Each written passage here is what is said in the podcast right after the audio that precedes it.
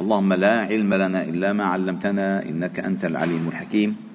علمنا اللهم ما ينفعنا وانفعنا بما علمتنا وزدنا علما. واجعلنا ممن يستمعون القول فيتبعون أحسنه. وأدخلنا برحمتك في عبادك الصالحين. وبعد. فلا نزال معكم أيها الأحباب الكرام في مجالس القرآن. ضمن دروس قرآن الفجر. وهذه المجالس أيها الأحباب الكرام هي الوجبة الأساسية التي تكون بعد صلاة الفجر. فصلاة الفجر هي من الصلوات المهمة جدا هي والعصر. هي والعصر. لذلك اختلف العلماء هل الصلاة الوسطى العصر أم الفجر؟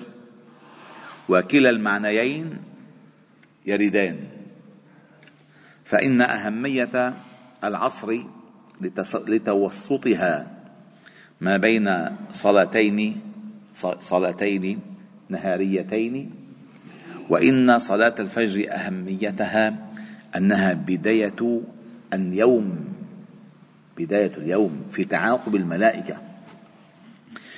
وعندما يأخذ الإنسان الجرعة الحقيقية في صلاة الفجر التي سماها الله تعالى وقرآن الفجر.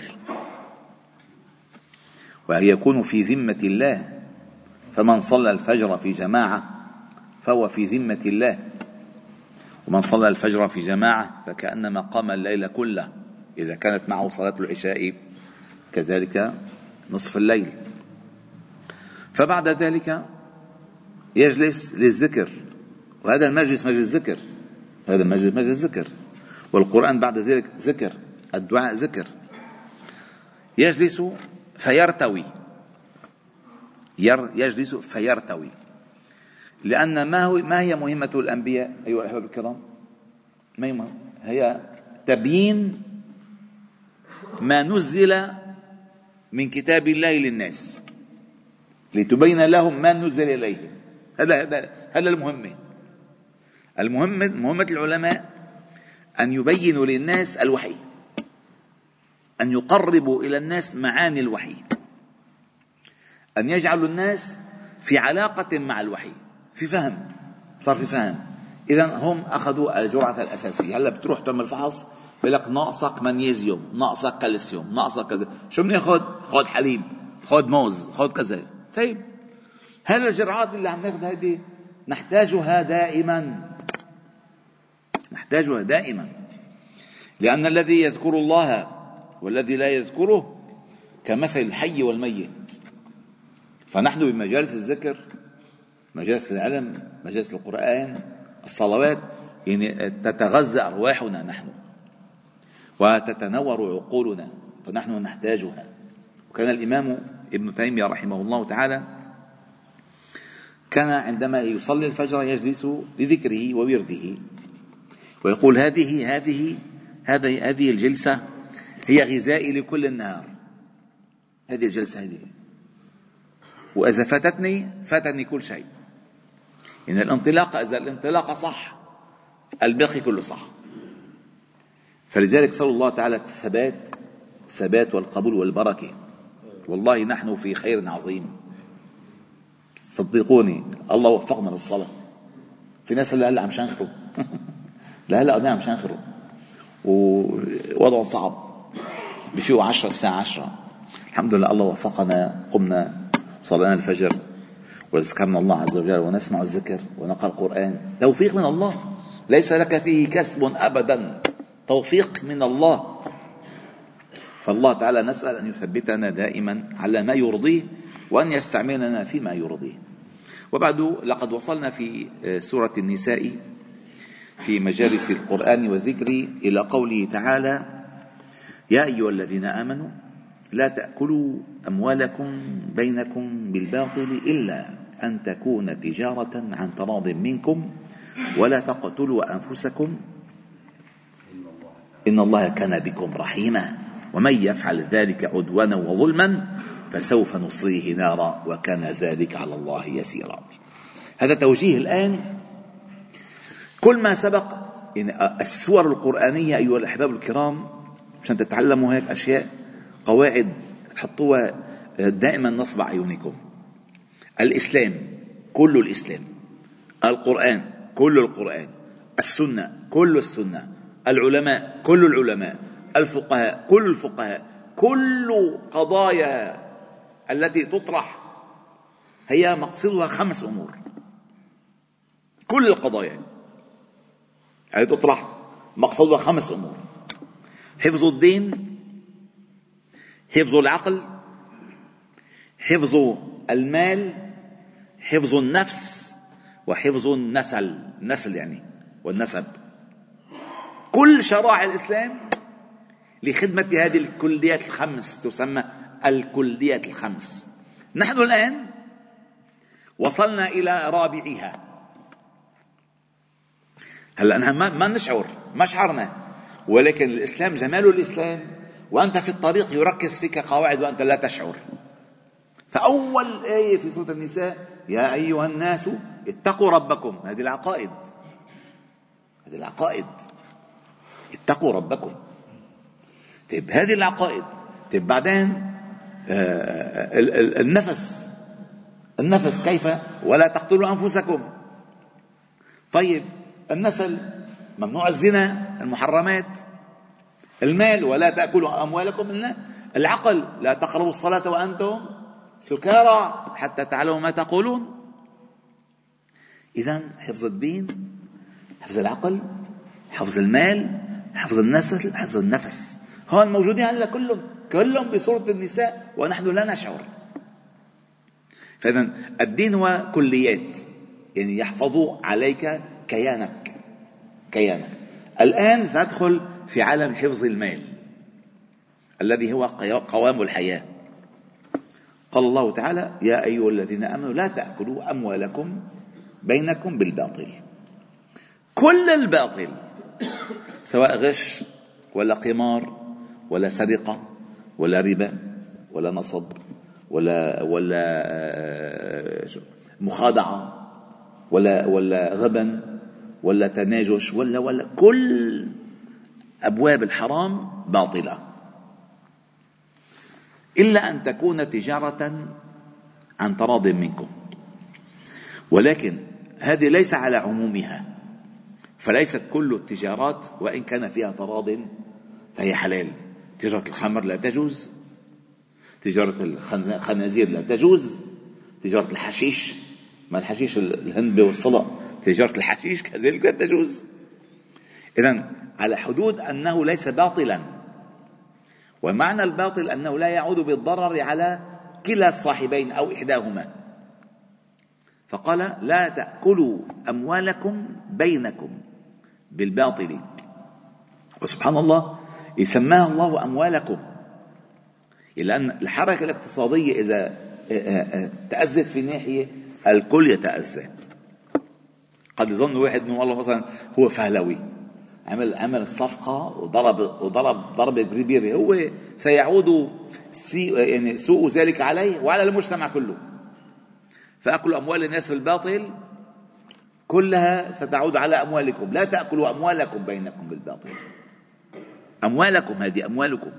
إن هذه أموالكم. كما الله ولا تقتلوا أنفسكم. يعني من قتل غيره فكأنما قتل نفسه. قال إلا أن تكون تجارة عن تراض منكم. هذه التجارة أيها الأحباب الكرام ورد حديث جميل رواه الإمام البزار والأصبهاني عن معاذ بن جبل. قال قال النبي صلى الله عليه وسلم أطيب الكسب أطيب الكسب. كسب التجار. هلا بتقول لي ما سمعنا أحاديث التجار مع الفجار مزبوط ولكن في قواعد في قواعد. والتاجر الصدوق مع النبيين. التاجر الصدوق مع النبيين هذا حديث. شوفوا القواعد الضوابط في التجارة. قال صلى الله عليه وسلم أطيب الكسب كسب التجارة أو التجار. الذين إذا حدثوا لم يكذبوا وإذا وعدوا لم يخلفوا وإذا تؤمنوا لم يخونوا. وإذا اشتروا لم يذموا. مشان يبخسوا حقها. منين اللي عم بياخذها منك؟ منين ما حاطها بوجهك؟ لم يذموا. وإذا باعوا لم يمدحوا. حتاخذ قطعة بالعالم كلها ما في منها هو لقاها هو عم كسر بالصين لقاها على الطريق. جابها غلفها وبيع على العالم إنه هي باب أول. إيه؟ يعني إذا اشتروا لم يذموا. وإذا باعوا لم يمدحوا. وإذا كان عليهم اي دين لم يمطلوا بالسداد. أخرني أسا أخرني أسا أخرني. هو معه يدفع بيأذي لذلك بحديث ورد مطل الغني ظلم. ظلم. وإذا كان لهم لم يعسروا يعني إذا كان له دام مع حدا ما بشد عليه. برخي شوي صغيرة. برخي. هذه صفات التاجر الصدوق الذي يكون مع النبي أصلا النبي صلى الله عليه وسلم أول ما فعل في المدينة عندما وصل بنى المسجد واخى بين الأنصار وبنى السوق وحدد لهم معالم التجارة كيف تتاجر وكيف لا. بماذا تتاجر وبماذا لا تتاجر. وهكذا عمر فعل. كان عمر أهم شيء عنده السوق. كل يوم عنده برمة بالسوق بالدرة. بيسأله أنت عم عم تبيع هيك عم تبيع هيك. تعلمت الفقه؟ هيك. تجارة. لأن البلايا تأتي من المال الحرام. والله تأتي البلايا من المال الحرام. ومن زمان أسواقنا اللي اللي بعمري أو أكثر مني بشي 30 سنة بيتذكروا من زمان بالسوق. سوق العطارين اسمه كان سوق العطارين. هلأ سوق شو هلأ المصورين أه. الطريق فالمهم أنا ذكر لي جدي كان التاجر في سوق العطارين. يا أبا مروان كان لا يبدأ يومه. لا يبدأ يومه. بالبيع إلا أن يقرأ حزبا من القرآن الكريم. كان عندهم كرسي خيزران مثل هذا بس خيزران. بيقعد وعلق المصحف. أنا شايف هالمنظر. معلقه للمصحف كان على الباب هيك. معلقه. بيقرأ المصحف. نصف. حزب نصف جزء حزب كامل. يعيد إلى ما كان ويقول بسم الله يبدأ البيع. وإذا حضرت الصلاة يضع هذا الكرسي على باب المحل. ما بيسكره بس بيحطه هيك. انك شايف هالمنظر مين مين منكم شايف المنظر؟ مزبوط ولا لا؟ حج منك شايف أبو عزام. والله يحط القش بس الكي بس. أوقات يحط عصا. أوقات عصا يروح يصلي. يلاقي كان كلها بركة.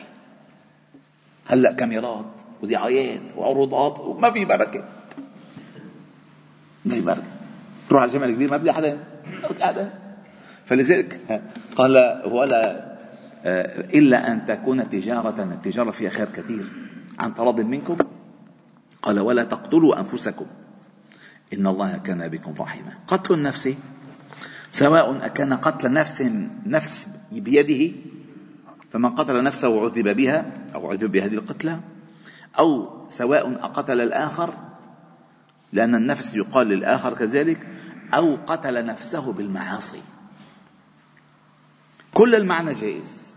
من قتل نفسه أو قتل غيره أو قتل دينه وقلبه بارتكابها المعاصي فإن ذلك عند الله تعالى لا يجوز. ومن يفعل ذلك عدوانا وظلما فسوف نصليه نارا وكان ذلك على الله يسيرا. والقاعدة إن الله بكم رحيما. يعني إياكم أن تظنوا لأن هو الحركة بالأرض معيار الظن بالله. كما تظن بالله يفعل بك. أنا عند حسن ظني بي. فما ظنكم برب العالمين؟ أنت بتظن أنه أنا بعمل حرام أسرع لي. لا هذا ظنك بالله. هذا ظنك بالرزاق. هذا ظنك بالحريم بالحليم بالرحيم بالعليم بالكريم. هذا ظنك به. إذا كوعت بيجيك رزق أكثر أعوذ بالله. أنت تريد البركة بالقليل. والله يعطي وإذا أعطى فهو واسع كريم. فالله تعالى نسأل أن يطهر أموالنا من كل شبهة وحرام وأن يطهر عقولنا من كل شبهة وحرام وأن يطهر قلوبنا من كل شبهة وحرام وأن يطهر أعمالنا من كل رياء. وعمل لا يرضي الله تعالى والحمد لله رب العالمين. سبحانه وبحمدك نشهد أن لا إله إلا أنت. نستغفر ونتوب إليك. صلي وسلم وبارك على محمد وعلى آله وأصحابه أجمعين. والحمد لله رب العالمين.